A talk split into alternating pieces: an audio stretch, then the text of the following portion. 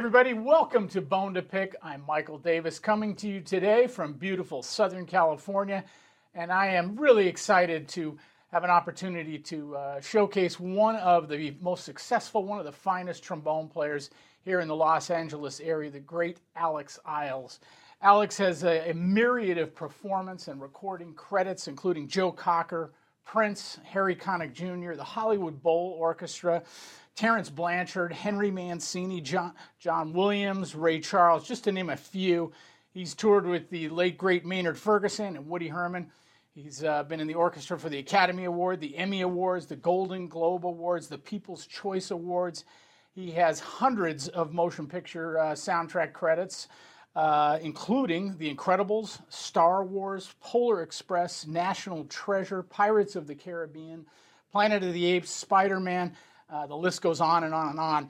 Uh, we're going to talk a lot about how versatile he is. He's one of the most versatile brass players anywhere in the world, and uh, witnessed by the fact that he's the principal trombone of the Long Beach Symphony. He's also performed with the Los Angeles Philharmonic as well as the Los Angeles Chamber Orchestra. He is a uh, trombone and jazz instructor at the California Institute of the Arts and Azusa Pacific University. Um, he's also, we have uh, go way back. Uh, we were both members of the 1979 California All State Symphonic Band, and we have the record to prove it somewhere. and uh, and more recently, I'm uh, really really thrilled that he was uh, willing to lend his talents to a project that I did a few years back called Absolute Trombone 2, and his brilliant playing came through on that. So, so Alex, thank you so much for taking time out of thank your you. crazy busy busy schedule, and uh, it's great to see you again. It's great to be here and great to be with you. Well, let's jump in. Uh, let's talk about your background. I know you're a SoCal guy, and uh, mm-hmm. maybe talk about uh, growing up and when you know how you how you ended up on the trombone. Well, it's interesting. I'm my uh, I came up playing trombone in the public schools. We had a really great public school music program in Arcadia, California, just mm-hmm. a few miles east of here. And um, when my mom went to interview the orchestra director uh, at the school to find out what instrument I was going to play, um, the interview was very quick. I had three or four instruments that I, I think trumpet, clarinet, maybe a couple other instruments that my mom went in to say, would this work for my son? And the first thing my the orchestra director asked is, uh, tell me about your son. And my mom said, he's very tall. And then the orchestra director said, he'll play trombone. So that was it. It was, it was chosen just based on chosen, that. Yeah, yeah, long arms. So, so uh, that was how I started. I played all the way through public school. I, I didn't take it too seriously. I was really active in sports and stuff when I was young.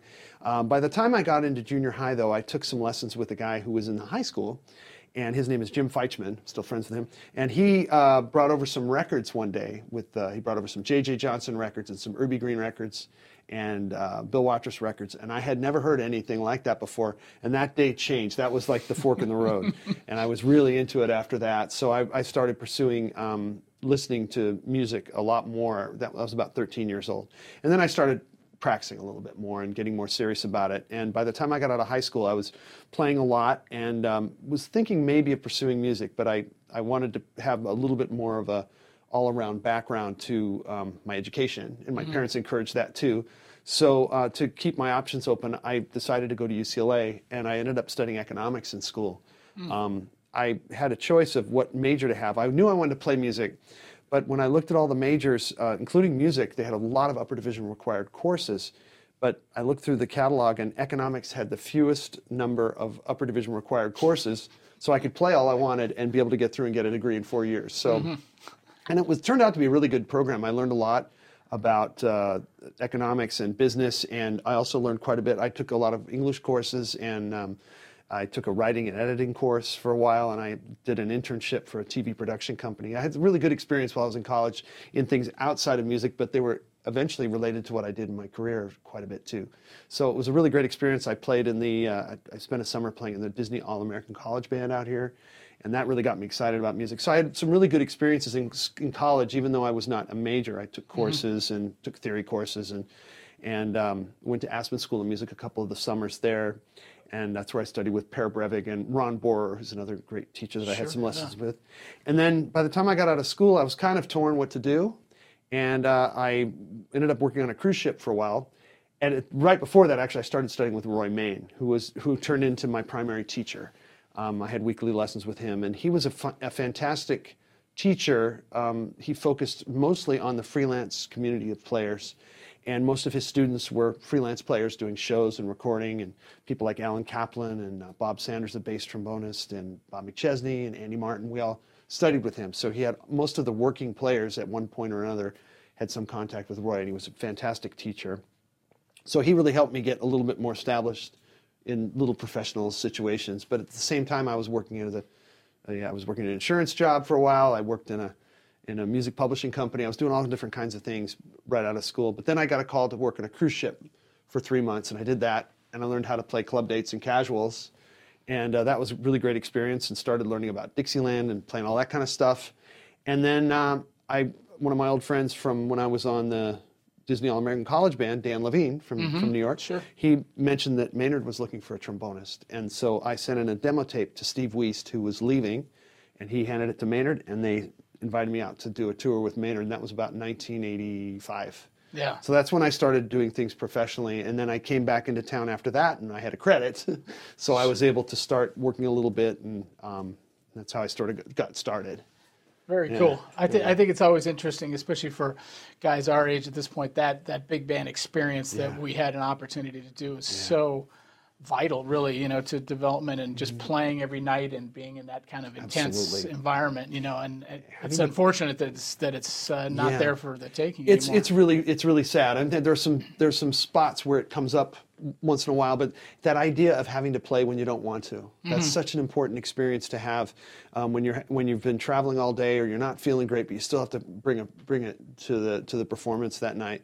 Um, I'm sure you had those nights with the Buddy's Band and um, and tr- touring with the Stones, where there's you know there's nothing like that, and that really helps sort of solidify your. Uh, goes beyond just your abilities on the instrument or your mm-hmm. musicianship. It sort of helps you develop some perseverance that you need as a professional. It's really important. Absolutely, and I appreciate you uh, mentioning your background about uh, economics and the variety of things that, you know, I think it's important for all young players to realize, you know, it doesn't have to be, you know, I don't have to go to Eastman or Juilliard and you know for this this road to uh, take me where I ultimately am going to end up. So mm-hmm. it's uh, it's really uh, wonderful that you yeah. share that. I think I was lucky in a way because I didn't really have a path that mm-hmm. I that I could follow. Um, I, for what I ended up doing, I don't know whether there was an educational formula that I could have followed to do what I'm doing. So, I mean, there, I would have, I would have loved to have been at Eastman with you at the same time that you were there. That would have been an amazing experience, um, and with so many great players who were there when you were there. Um, but, uh, but having living living in Los Angeles and being around all the great players here, and, and having that sort of that um, level of of playing that was in my head all the time. Every time you go to a club or you'd watch a TV show, you would hear these players, and and and you would know that that's the standard that you you take to the practice room when you mm-hmm. go to play. So I wanted to kind of put a blanket over this whole thing. I mentioned in, in the intro that Alex is one of the most versatile brass players anywhere in the world, and um, he, you can see it from his uh, his resume, and you can also see it just when you're around him and you're in different playing situations. We don't get to play together that often, but when we were at uh, on the faculty together at uh, um, uh, Aarhus for the uh, ITF, Denmark, which yeah. was a wonderful festival uh, hosted over there, it was terrific. But you know, you'd be playing in a trom- legit trombone quartet. I went to your warm up sessions in the morning, and you were you know kind of more classically oriented. Then that night, you'd be playing in a jazz group, and I just kind of wanted you to talk right off the bat about your approach to being so versatile. I mean, you mm. you clearly you, you're going to tell us later about a story with the playing with the LA Philharmonic, Maynard Ferguson's band, all the the motion picture work you do. Um, how has that? How did that evolve for you, and how do you kind of look at the, that the, that part of your career? It's interesting. I think most trombone players, when they're starting out, especially through middle school into high school and a lot of times into college, they're doing a lot of different kinds of music. You talk to Joe Alessi, mm-hmm. some of his fondest memories of being in high school was playing in the Monterey All Star Jazz right. Band. And people don't realize or they forget that he had an experience the same as you, you, and I had in a lot of ways coming up. So I think a lot of those experiences, I never grew out of it. I, I don't think I ever fully grew up into a specific kind of trombone player. Whereas people started to maybe by the time they get to college or they were entering a music conservatory, they kind of had a plan. They had a they had a real goal in mind. Um, my goals were a little bit more diffused. I took a more of a survey approach to everything, and I would always try to do what I needed to do to participate at that moment. So when I had to learn how to play in a play New Orleans style Dixieland music, I, I had to learn that. That's not something that came naturally to me. I, I, I, didn't grow up doing it as much, but when I, I really put a lot of time into that for a short period of time so that I could learn enough songs to be able to accept a call for that. Same thing with a lot of different kinds of music. I tried to learn from the people that, that we're doing it right and be able to participate and, exp- and find a way to express myself within that genre or whatever it is. But I think there's so many things about different kinds of music that overlap that people forget. I, I my, one of my, one of my pet uh, expressions of that is um, the skill sets that you need to play um, certain kinds of cl- what is considered classical orchestral music very often will be i'm drawing on my experience having played in jazz bands. If i'm playing stravinsky if i'm playing a rite of spring or the firebird or if i'm doing bartok miraculous mandarin you know there's every bit as much rhythmically and just intensity wise when you're on the when you're on the bandstand of playing those pieces it has a feeling very similar to the feeling you have in a brass section when you're playing uh, in a big band it has a mm-hmm. similar kind of ensemble expectations and the things that you develop playing a jazz band especially in the registers that you're in and the rhythmic kind of characteristic you have to pr- project you learn that i learned that in playing in jazz bands it was it was not playing Bordogni etudes. I learned other things doing that, but playing Bordogni does not necessarily translate into playing Stravinsky. Mm-hmm. So it's it's important, I think, to, to gain the experience in whatever musical thing you're doing. You can bring that to other places. It just because it has a, a label of being classical or jazz, that's not really. It's just certain kinds of music emphasize certain qualities or certain skill sets, mm-hmm. and if you can kind of develop all your skill sets together, and if you listen and you're familiar with the kind of music you want to play, you can work on projecting that out. So th- I, I've, I've tried to use the old Duke Ellington adage of, you know, there's two types of music, good and bad.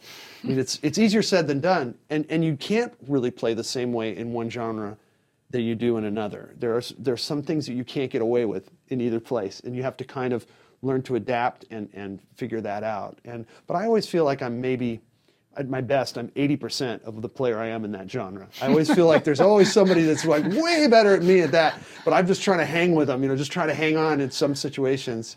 You know, it's, uh, it's pretty, pretty brutal sometimes. You have to really, you know, the, the most you can hope for sometimes is just to be kind of, oh yeah, he was there too. That's fine. Well, I think you bring a lot more than uh, you were just there. That is for sure. But uh, but you know, you said something that I think is also really key. Is like, and every time we've played together, uh, you're one of the great listeners. You're always adjusting to what's going on, and I think probably that's uh, part of the key to your success. You know, uh, you're you're whatever genre you're in, you're always in. Your ears are open all the time. Well, thanks. I, I, I'm a, first and foremost a, a listener of music. I, I, I always feel like I, I love listening to music just as a, as a listener, listener, audience member, as much as playing in certain situations. I'm, I'm, there have been times when I've been in an, uh, some of my most vivid musical memories have been on a bandstand or with in a recording studio with musicians that I'm playing with. But I've had some equally amazing experiences sitting in an audience and listening to music. When when I was young, we used to go to the Eagle Rock High School had jam sessions. The last Sunday of every month, they, they would have after their their jazz band would play. And uh, my friends and I would pile in the car and go over to Eagle Rock and pay three bucks and go listen. And, and it, you never knew who was there. Very often it was like Blue Mitchell and Frank Rosolino and Shelly Manne, all these amazing players. And I, I have vivid, vivid memories of, of that experience. And I, I had no idea what they were doing when I was 14, 15 years old. But it was so great. And they were all having so much fun. And Jack Sheldon would be playing trumpet sometimes. And you never knew what he was going to say next. And it was just so fun. The whole the feeling of that was so impress it impressed me so much. You know, it really made a big difference. Very cool. That's great stuff. Um, let's jump in and talk about your work in the motion Mm-hmm. picture industry, which I think is probably a lot of people know you from that, and you, your list of credits is, is uh, beyond impressive. What is that like uh, in terms of for you? You know, I'm obviously I'm sure from session to session it varies, but but how does uh, your your overall approach to that type of work uh, go? Well, it's interesting. Um, most of the time when we go to work, um, it was more so, I think, 10 or 15 years ago, but it's still the case now that we're, we're not quite sure what we're going to do. Um, they occasionally send out files ahead of time with some music, but to be honest, a lot of us don't look at that music too closely. We'll look through it fast to see if there's anything really crazy. But most of the time, the requirements for the music, you know, there's certain constants. You know, playing with a good sound, playing in, playing with good good time. Especially we, we play most of the music we record is with a click track, mm-hmm. so you have to be really good at being clear with the click track, and and just having a, a great in tune, good sound, good good rhythm in, in that situation. You know that's going to be a given. You got to have make sure that you're on on board with that.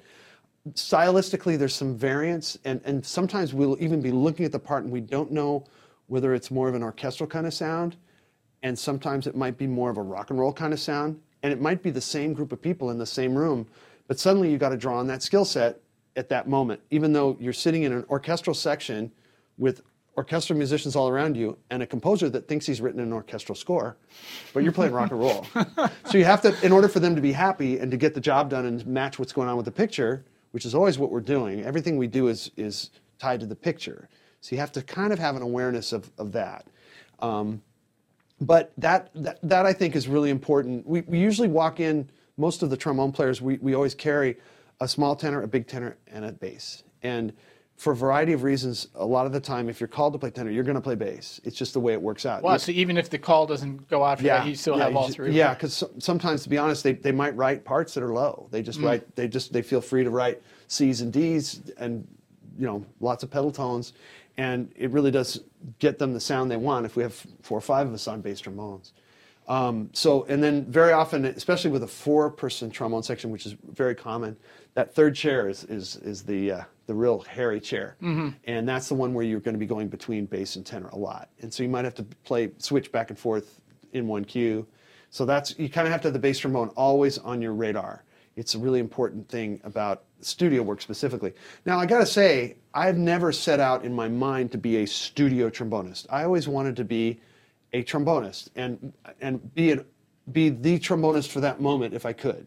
Um, I, I like to define with students and stuff who are exploring freelance playing. Yet there are times when you have to be a trombonist where you just show up and you kind of fit in. If it's a big band section, if you're going to play third, you got to be able to do that. You're just a trombonist. They need that right then. If you if they need you to play some and play in a Latin band, you got to be a trombonist who can do that at the last minute. They don't. They already have. They're, they're the trombonist. They have is, is sick or whatever or busy. They just need a trombonist. So you have to. if you want to be a freelance player, you got to understand that role. Then there's other times when you're the trombonist, where you're maybe the first one that they think of or whatever, and that might involve some solo playing or a specific kind of genre that you're that you've proven that you're comfortable with. But sometimes I'm a bass trombonist, and hmm. I I don't like the word double because I figure that's I, I see that as an apology for for less than better playing, and it also it, it keeps me from getting to be better on the instrument. As soon as I stopped thinking of myself as a doubler, my bass trombone playing got more serious, and I was able to practice it more seriously because I had just re- had to realize, okay, I'm just kind of a lame bass trombonist right now. I'd rather be a lame bass trombonist than say I'm a doubling bass trombonist. so I, because I, have to, every time I get called to play bass trombone, I'm going to be compared to somebody who does that full time. I mean, I might be compared to Bill Reichenbach one day, you know, uh, that I get called. And so I got to make sure that my, my standard of bass trombone playing is more than, oh yeah, I kind of play bass trombone. And so that really helped me a lot in my mind. Um, so that that's another thing too. So you have to be kind of ready to to jump into these different different things. And I, I grew up playing a lot of small bore tenor and large bore tenor I've, since I was in ninth or tenth grade. That wasn't a hard go back and forth for me. Bass trombone, I was a, it took me a lot longer. I was a a, a little bit of a uh, resistant bass trombone player, but I, I love it now. I love I love playing bass trombone, and it's it's a lot of fun, and I practice it. I even used it the other day when I played on a I played a guest solo thing um, with uh, a jazz band locally, and I, I played one tune on bass trombone, which was really fun. I'd never that's the first time I'd done that. Oh, cool. So that was good. And I understand. I heard some good things about your bass trombone playing more recently Well, too. I don't know about that, but I. yeah, yeah. You heard you're playing some jazz on it. I heard about that. That was Oh, good. boy. Well, I won't tell Bill. okay, yeah. I think Bill can sleep soundly at night when, when the bass trombone's in my hand. I can assure you of that. yeah, well, it's it's different when Yeah. you when you improvise on it. It's a very different Oh, instrument to play on. No doubt. Different voice. You know, that's a great uh, way to define it. A, e- sometimes you're a trombonist, and the other times you're the trombonist. That's a Mm-hmm. really great way. To, I haven't heard anybody say that, and I, that's a really helpful way to look at it. It's I think. especially true for freelance players. I Yeah, think yeah. There's times, you know, some people get upset that they're always the sub. I love it. I'm still, I'd say, it's still a big percentage of my work is subbing for someone else. Mm-hmm. You know, and I think maybe I could. That, that's the LA Phil story. Um, I I was playing a job out in Palm Desert with um, a, a little little or, show orchestra. Um, doing a tribute, a 95th birthday tribute to Carol Channing. So we were playing all these acts and play-ons and playoffs, and we're doing this whole thing. And I got a I got a uh, phone call from the manager of the LA Philharmonic, and he explained that unf- it was very sad, but um, Jim Miller's mother, he's an associate principal with the LA Phil, his mother was was very ill, so he got called out of town. He had to leave very very last minute. So they had a concert the next day on Sunday, and so I came back early, and um, I was thrown in to play second trombone on Mahler three with the LA Phil after they'd been re- preparing it all week and they're getting ready to do it on tour. And the other added bonus and and uh, sort of freak out part of it was that uh, Jörgen uh, Van Rijen was playing principal, doing his audition week with the orchestra. Um, and so he was playing the solo and playing principal, and he had to help me describe half an hour before the concert how everything worked. And uh, so, but he was great. He helped me. It made a huge difference, and he sounded amazing on the solo. It was it was like life changing to hear him play the solo. It was really really great, and um, so it was one. It was a fantastic experience. It was one of those bucket list I didn't even have on my bucket list really, but just to get that that that opportunity to just sort of just fit in and be. And I, the biggest compliment is I I knew someone in the violin section who came up to me a few days later and said, Hey, I heard you were with the orchestra. I didn't even know you were there. And I said, I did my job. As a second trombonist, that's one of the highest compliments you can get. Oh, that's it. that is such an amazing story. And Alex was kind enough to share that before the interview. But Man, talk about that's the, the pinnacle of freelance uh, oh, existence, and, yeah. and also the the, uh, the scary aspect of it. It's like all of a sudden you're sitting with the LA Phil playing Mahler. Yeah. You know, yeah. it's like it's yeah. amazing. It was a lot of fun. And and it speaks to uh, your experience that you can uh, deliver successfully in that arena because that's uh, many many many successful uh, freelance folks can't do that, myself included. um, Alex, let's talk a little bit about some of the other types of recording work you do here in LA. Mm-hmm. I, it's there's no question that LA is the recording center mm-hmm. uh, of, of, cities in the United States. Um, mm-hmm. Certainly, way more recording work uh, goes on here than in New York. Mm-hmm.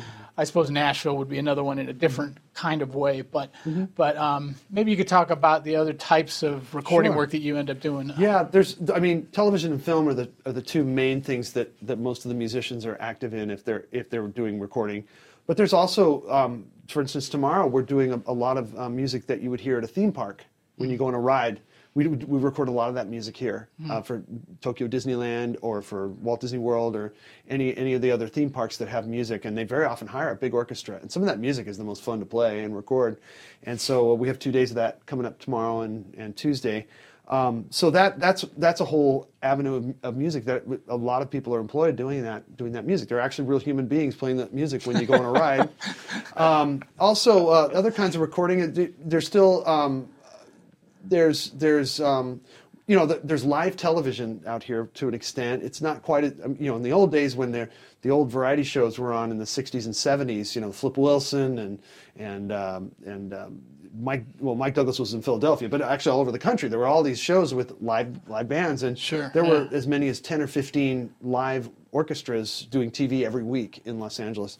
It's an amazing time to think back on that, and um, when you talk to some of the older musicians about that stuff but that's changed a lot. There's still there's still a fair amount of recording in, in other areas. There's a little bit of jingle work that comes up. Um, we end up doing a few Super Bowl commercials here with a big with a big orchestra, but there's also a few jingle houses that still do things here. Um, so that it's it's kind of you know we have had some video game work that we've done here as well, and I'm, I'm mm-hmm. hoping that in, in the future will that more of that will be happening because that's they they love big orchestras in, in video game music, and so much of it has been has been recorded in other places besides Los Angeles. So maybe you know in the future we could work out more of that stuff in the future. So that um, that I'm hopeful, that especially for the next generation of players coming up, I think that'll be a big thing for them to get to do and to build some experience, especially building experience um, doing recording. Mm-hmm. It's very difficult right now for younger players who are interested in freelancing in general, because there's there's used to be a big variety of things you could do um, that was between sitting at home and working at Sony with Hans Zimmer. There used to be a lot of stuff in between. I, I, I did all that stuff. I played uh, uh, Chinese funerals downtown. I worked. I wore funny clothes at theme parks. You know, I did all that stuff. There were so many different kinds of odd little jobs that you could get called for at, at the drop of a hat. Um, sometimes that day, um, and and so much of that experiential kind of work where you get you know you have to get out there and play and earn your money, you know, get paid and go home. So much of that is dried up for a lot of the younger players, and um, I see more of them creating more of their own opportunities, which is great. Mm-hmm. But still, that that that uh, that fruitful work that was around for freelancers, whether it was recording or live, is, is it's difficult to tap into that. Um, what I'm hoping is that there will be a, someday there'll be a, there'll be more opportunities for the kinds of recording that younger players will be able to be involved with um, in, in a you know in a big orchestra where they get that experience and be able to do it because they have to have the option to do it. It has to be here somewhere, and if people are not up and ready for that experience, um, they're not going to be trained, and and it and it'll be less there'll be less opportunities, mm-hmm. and I, so I'm hoping there will be some sort of you know we've been very lucky really since Star Wars in 1977 that the orchestra was put back in people's heads again because it was really falling out of favor. It, it, was near as good as gone right, right. by then. So with John Williams and, and Star Wars, that that actually created a, a whole career for a lot of people, and um, we've been riding that wave for a long time. And um, to this day, it's still really great. But again, it's it's a very small group of people that that are able to do most of that work that comes in, mm-hmm. and um, would like to see more opportunities for more people. That's something in the back of my mind that I that I, I would love to see. Mm-hmm. So maybe maybe someday things will shift that direction. I'm hoping. Yeah, that's cool. Yeah. Um, let's talk about you know the LA is uh, we focus a lot on on the recording work here, but there's a very um, I guess I would use the word thriving big band scene here. Mm-hmm. Uh, historically, there has been for years and years. Yeah. Um, and now, much to us New Yorkers' chagrin, uh, the great Bob Mintzer is out in Los Angeles now, and uh, we're thrilled that he's here, of course, but yeah. we, we miss him like crazy oh, in New sure. York, and he's my personal favorite. And oh, Bob's yeah. still very generous and includes the New York guys on some of the projects, yeah, so uh, we sure appreciate that. But but you got Bob out here doing his band, uh, of course, Gordon Goodwin mm-hmm. and the mm-hmm. Big Fat Band. Right. You've got, uh, and then historically over the years, Bill Holman and Bob Florence right, and Tom right. Kubis. So talk about that scene a little bit, if you would, because it seems like it's that, fairly that would, rich. Yeah, scene. it's still still going, and there's some great younger people. Alan Chan is a great band leader. I sometimes do some stuff with him. Um, there's there's um, um, Alex Budman and, and um, and Jeremy Levy. They co-lead a band that's fantastic. Hmm. Dave Slonaker has a band that's oh, out here, man. and yeah, Dave's wonderful. That record, and, actually, yeah, I meant to compliment you on that. Oh, He's a beautiful thanks. playing, oh, and that's thanks. an incredible uh, record. Oh, it's Dave a, yeah, Dave's wonderful, and you were in uh, school yeah. with him too, yeah, right? Yeah, yeah. Um, but I, I, was very fortunate. I had uh, 15 years playing uh, second trombone on Bob Florence's band. Hmm and it was a great group of people. I really loved it. Was a very family-ish kind of feeling. If there's that a word, family-ish, um, familial. There you go. That's way too fancy. That's not a trombone player word at all. Um, but it was a, it was a really great go in there every week and, and have a wonderful experience hearing all of Bob's charts and playing through that music. And the best thing about it for me was a 15-year um, uh, mentorship with Charlie Loper, oh, yeah. who was to my ear still the greatest lead trombone player I, have mm. ever sat next to. Mm-hmm. I mean, mm-hmm. he he was such he's just got this incredible gift of of sound, phrasing, feel, and and just he could lead the band from the lead trombone chair without playing loud. I mean, it, mm-hmm. he had plenty of power and strength when he when he would want to turn it on. But Charlie had had a way about him that I, I have seen in a few other players, um, very few other players, I should say and he just had this way of, of phrasing things and everybody would go with him. You know even the lead trumpet would go yeah yeah that's it that's the and he just he, he was just so easy to play with on that band. He was it was he was made for that lead trombone chair. Mm. and it was and sometimes it, he wouldn't have a lot there wasn't a lot of solo work necessarily. There'd be a few things but he could whenever there was those little four bars or something to do charlie would just raise the band right up to the max. So I, I just really learned a lot playing with him, just his attitude too. He he's a very generous gentleman and and very positive person, and, and always in that band was always really gracious with the way he played, and and you know he it was great. He he was and very clear about his the way he'd want to have things phrased. He wouldn't say much, but he would demonstrate every every time you'd play. If you if you didn't hear it, you you were not paying attention. so that was that was a that was a, I, I'd say if I'm if I'm at all uh, uh, comfortable playing lead trombone, it's largely due to my experience sitting next to him on that wow. band a lot. Very cool. Yeah. Yeah, I've always thought of Charlie as a, and the, the few times I've been fortunate enough to play with him, he's just an elegant player That's and an elegant person. human being as yeah, well. He's just a, like a wonderful man. And not, some people are not the way they play. Some yeah. people you hear them and they're they're angry players and they're super nice people, or vice versa. Right. right. Charlie is exactly the way he sounds. Yeah, it's very true. Elegant is the uh, that's the that's the word I would I would describe his playing, but more than any other. Yeah. Yeah, yeah that's cool. Let's um, let's shift gears a little bit and talk about your work as a, as a, an educator and uh, and like I said, uh, going to your master classes, I feel like I get so much out of uh, hearing. Uh-huh. You've got a great approach, and it's very it's just it's, it's it's very meaty but yet focused and digestible. It's like all the things you want to get from an educator. Um, talk a little bit about your your work here in Southern California in terms of uh, where you're teaching and uh, and mm-hmm. your interest in that side of your yeah, career. Um, I started getting interested in teaching when I was in high school and, and when I was the section leader of the the high school uh, band, and then I also conducted the pep band in school. So I, I started getting comfortable talking to people about music early on. I wasn't, I didn't know what I was talking about, but I was, I was comfortable with the idea of it. And um, I taught through most of college. I did. I ended up teaching a lot of the students taking um, instrumental methods. You know, okay. to, the teachers had to learn brass instruments. So I, sure. I used to teach. I taught a lot of clarinet players And when I was in. I got really good at teaching a clarinet player how to make a trombone embouchure. That was a, so th- that little task was fun. Um, and then I, I, was teaching through most of that time, and it was oh, teaching privately has always been a part of my life. I would say I got more focused on the idea of doing like clinics and master classes. I learned about that um, when I was on Maynard's band because mm-hmm. Maynard did a lot of those things, and each person in the band when I joined had a pretty good shtick or of that they worked out and they had things that they talked about and they had a way of doing that and it, I learned a lot from that and just watching the way Maynard worked with kids was really interesting and very and people loved it you know mm-hmm. so I, I tried to pick up little things along the way there and um, and I would go to a lot of I always attended a lot of master classes and stuff and I, I'd go to uh, master classes by other instruments a lot. I remember one of the best master classes I ever went to was Ron Leonard the cellist giving a master class on the Bach cello suites. Mm. I mean you just you, you hear all the stuff the trombone players talk about it and it's pretty good but then you actually hear a cellist describe that music you go oh you know so um, but it, so it's interesting you learn learn things maybe outside your instrument but i i started getting i i, um, I started getting pretty good because i was always a, i was a late person to improvising i didn't really start doing that till near the end of college I, mm. I messed around a little bit but i was not serious about it or even wasn't even joking around about it. I, it's just something I didn't do that much.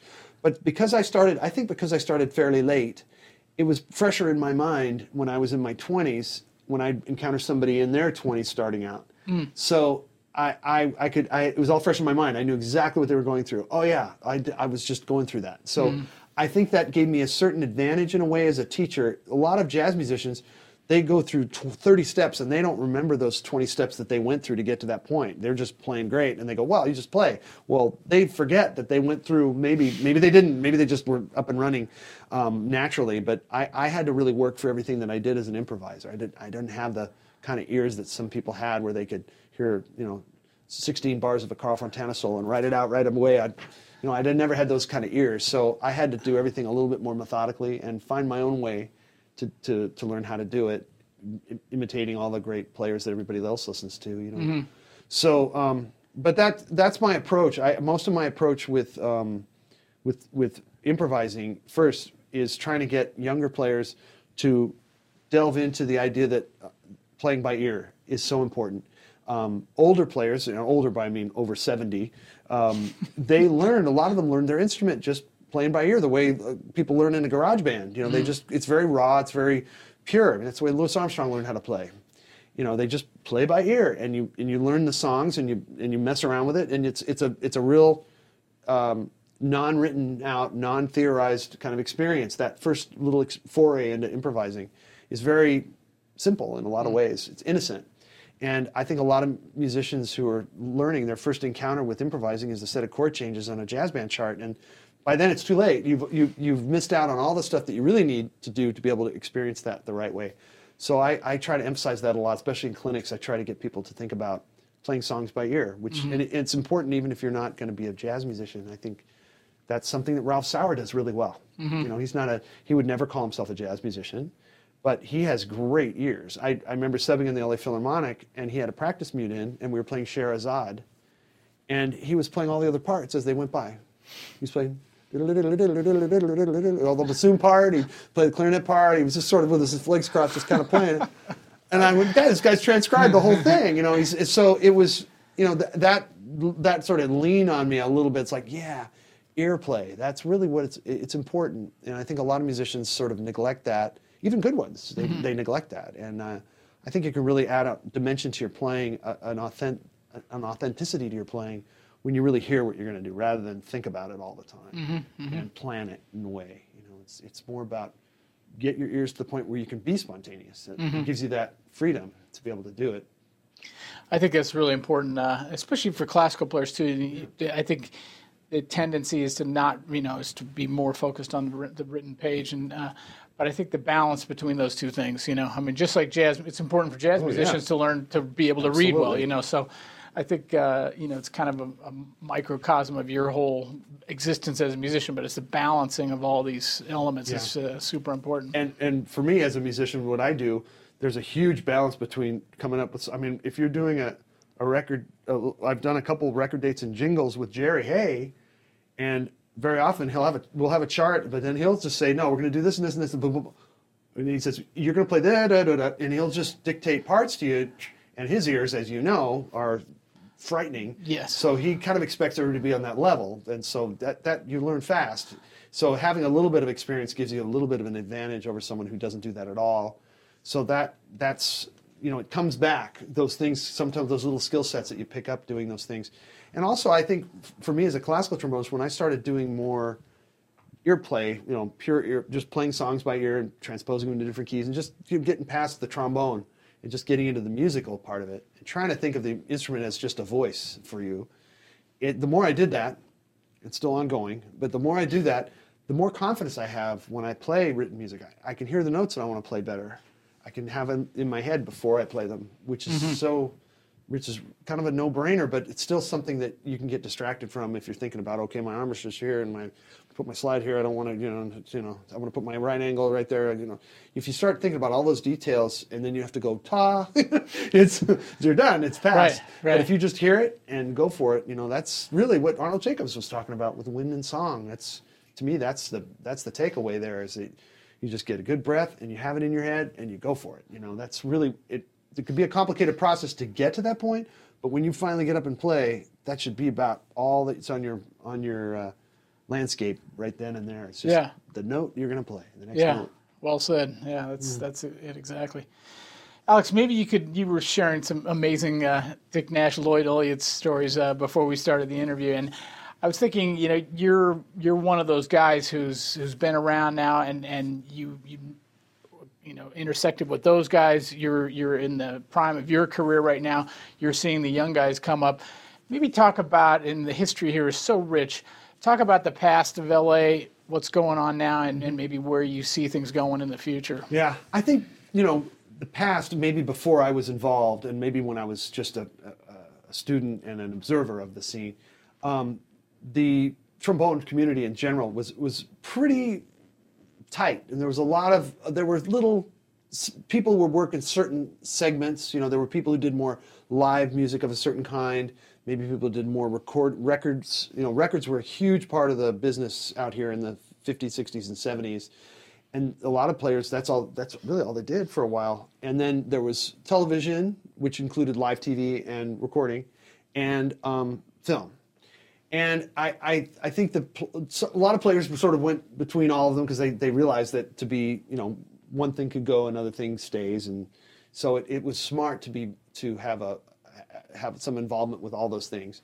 Um, certain skill sets were emphasized for obvious reasons, like in records, most of the time the players were comfortable doing big band and jazz and, and then rock and roll. There were some really great record players, you know, record recording type players in the 40s and 50s that had a hard time making the transition to rock and roll and playing 16 note rhythms. Right, right. Lew McCreary was one of the few that actually made that transition beautifully and Right, had no problem hanging with the what was then the younger players you know, playing rock and roll.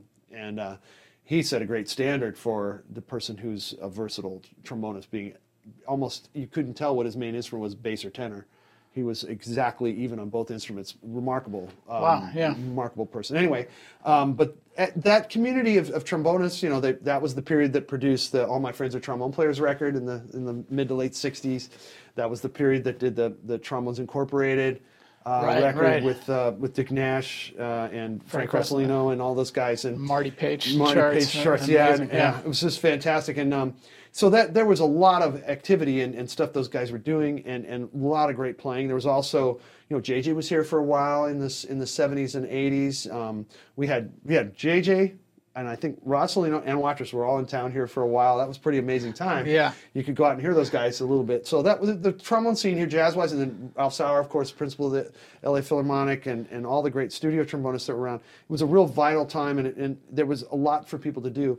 As work started to concentrate a little bit more, and te- because of budgets and technology, there was a real cut back on film, I mean, on, um, on TV and records especially. So a lot of people who were very active became very inactive. Hmm. And that was a tough transition for a lot of people to make. Some people made the transition really well. I think Bill Reichenbach's one of the people that made the transition perfectly from records into film. Mm-hmm. He's one of the few of that of that era. Um, he has a background that lended itself to it more than some of the other players of other instruments, especially in that time um, that's about the time I came into things. This was the time when when I started doing my first work that I was doing um, in recording came as a result partially of the fact that I took an audition and I made the finals with the Pacific Symphony.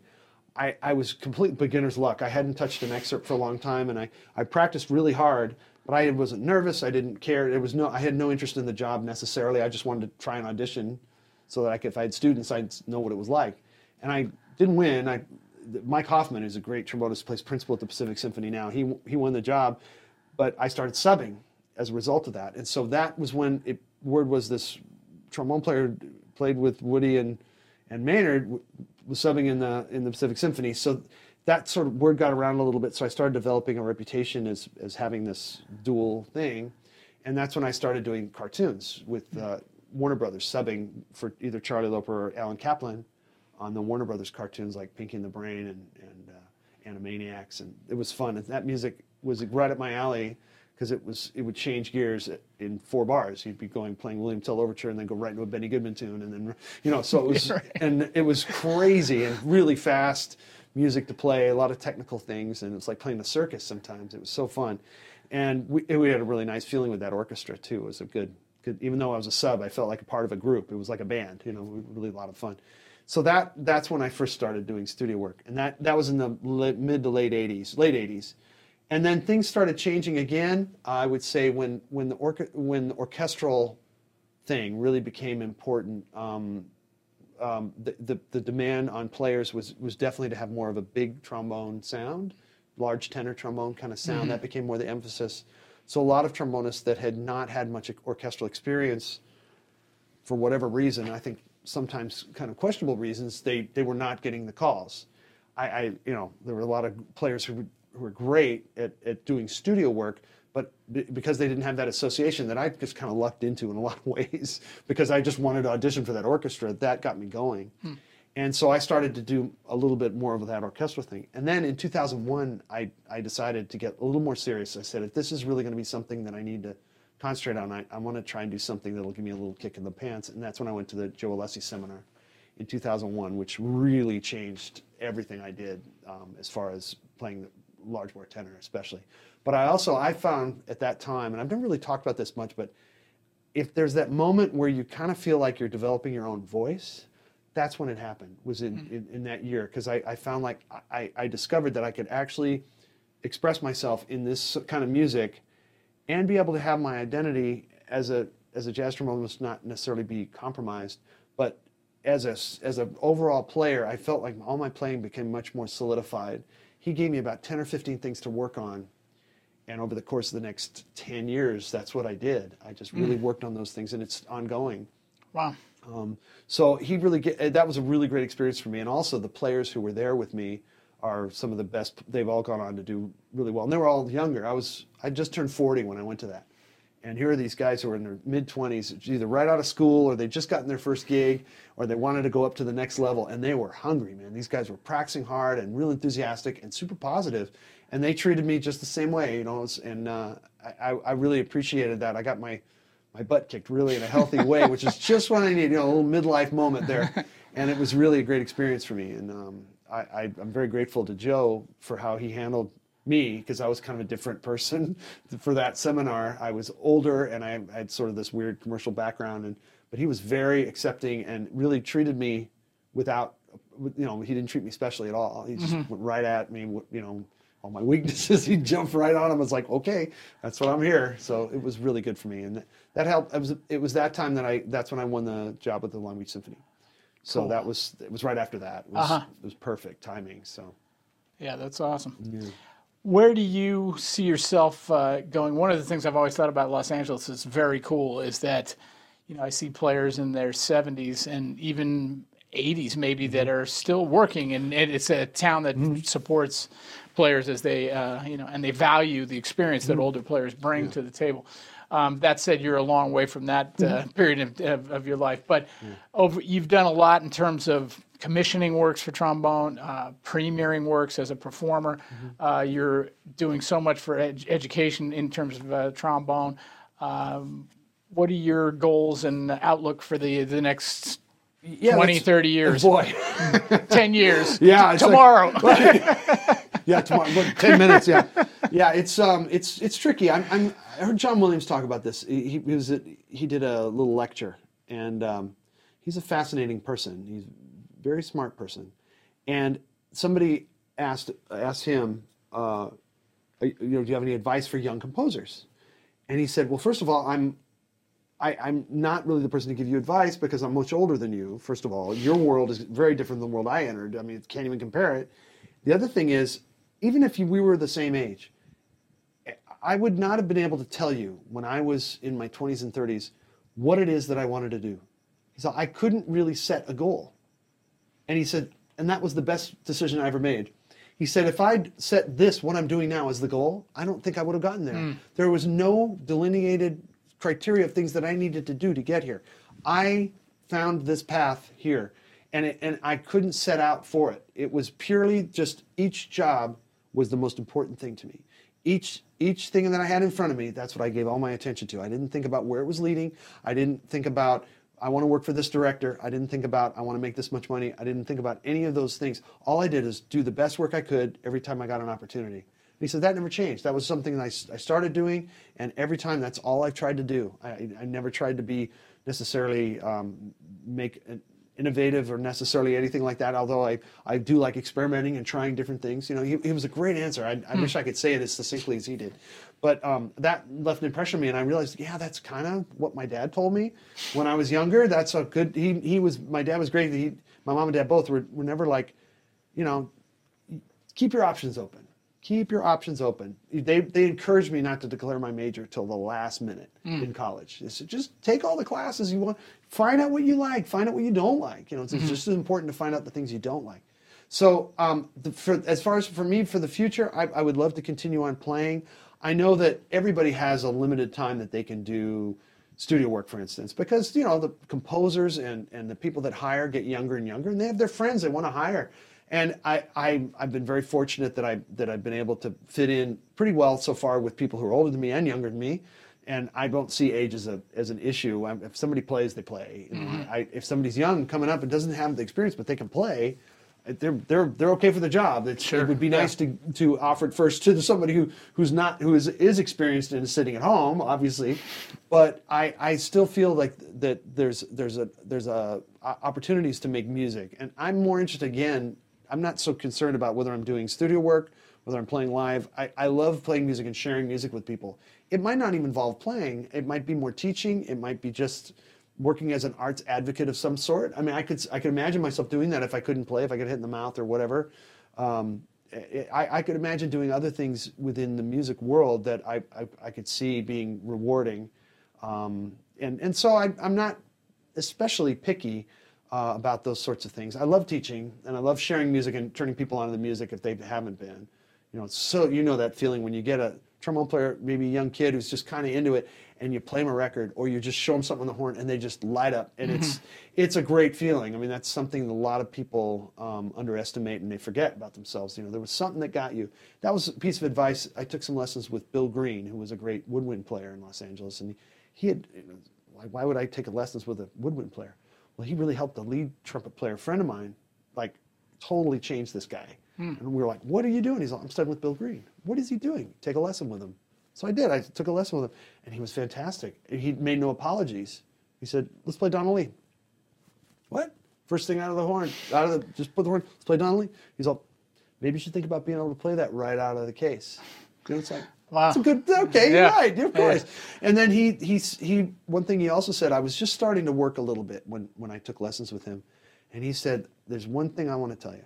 You're starting to do some work around town. That's great, but one thing I want to tell you is no matter as long as you're going to be a professional, never forget what it was that drew you to that instrument, hmm. and every day do something that puts you back in touch with it." Hmm. that was I was like, oh, that's a good idea. Like 10, 15, 20 years later, every few years, I go, that's so important because when I look around at, at some of my colleagues and especially people who are having struggling with whatever it is they're in their life or that they're playing, very often the thing that gets them out of it is if they just maybe decide to put a little group together and just mm-hmm. play somewhere mm-hmm. or put together a chamber music thing at their house. Whatever it is do something. Forget about the money. Forget about all the, all the professional part of it. Just make some music with some people. And, and it's so simple and it doesn't have to be anything earth-shattering or innovative or, or brand new and special. Just what, what was it that turned you on to music at first? And if you can somehow get a little bit of taste of that every day uh, it's so healthy, and, and that was that was one of the best pieces of advice of, of advice I ever got from a teacher, and um, I, I, I found that that has helped me so many times when I've been sort of starting to get that burnout, jaded, you know, thing, which I embrace now fully. Uh, that's now that I'm, you know, as soon as I'm getting closer to sixty, you know, jaded, I'm I'm, I'm gonna I'm gonna live that. I'm gonna be, Yeah, you are not jaded. Come to New York. I'll show you jaded.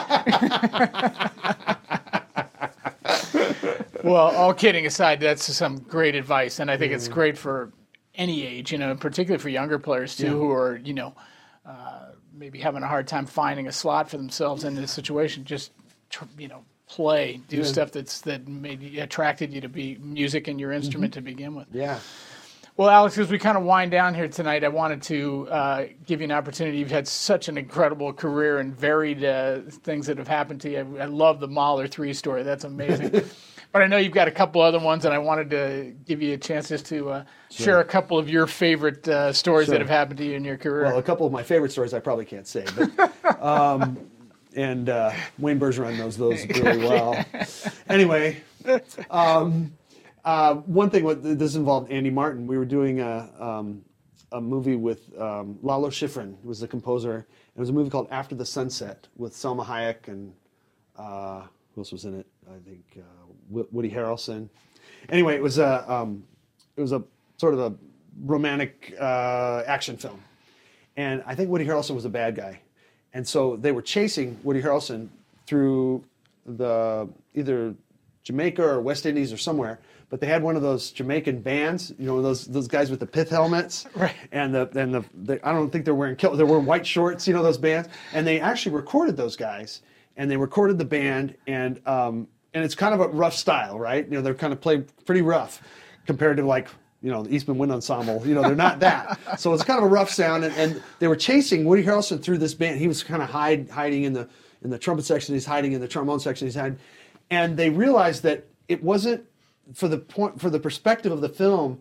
They wanted it to sound like you were there with him. So they wanted to emphasize some of the sounds as if it would be played right, like you're Woody Harrelson. You're in the Yeah. band, and you're so there's this one point where these two trombones are playing right next to him. So they wanted to record Wild with the picture, two trombones playing the music that these guys were playing. So they had music for us. So they kept Andy and me afterwards.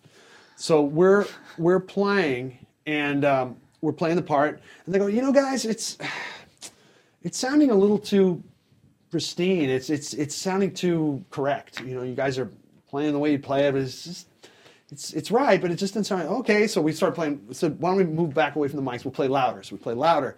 It's still not no, it's still not quite right. Why don't you come and listen? So we listen to this thing, and these guys were near. You know, if you're up close to, to them, you can imagine the sound would be pretty pretty brash. So we said, okay, we'll try it. So we go in there and we start playing, and, and they said, no, it still sounds a little too coordinated. So Andy and I look at each other. So we flip our horns around and play left-handed. And it's st- we're playing left-handed now, and it's a little rough now. And they said it's getting close. So what I did is I played off the side of my mouth and played this. And Andy did sort of the same thing. And we're now we're laughing. We could hardly play. We're laughing so hard. And they went, "That's it." so It was completely like everything wrong. And we just said, when I turned to Annie, I think I said something like, "What would Roy Main say right now?" Teacher. Well, well, that's the polar opposite of the Mahler three story, but uh, but equally good. That's, Sometimes you get paid to sound bad. that's a that's a doing what the job requires. That's the uh, the awesome thing. Well, listen, Alex, it's been great to spend uh, some time with you tonight talking about your incredible career, and I, I know I speak for the rest of the trombone world. We look forward to seeing uh, all the adventures of Alex Iles in the future and uh, all the contributions that you're going to be making and continue to make. And uh, we're all very grateful for your work, and uh, especially for coming down tonight. So so great to see you as always. pleasure. All right. All right. We will see all of you next time on Bone to Pick.